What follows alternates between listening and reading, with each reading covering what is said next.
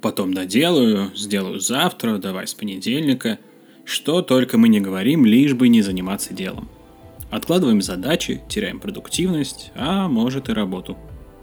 Для борьбы с этим мы сделали ВИК – сервис по управлению проектами и задачами. А еще блог и этот подкаст. Здесь тебя ждут истории и советы от тех, кто управляет проектами, людьми и собой. Здесь мы рассказываем, как укладываться в дедлайны, работать в команде и быть лучше. В программе аудиоверсии статей из нашего блога, интервью с крутыми проект-менеджерами и много всего другого. Полезного прослушивания!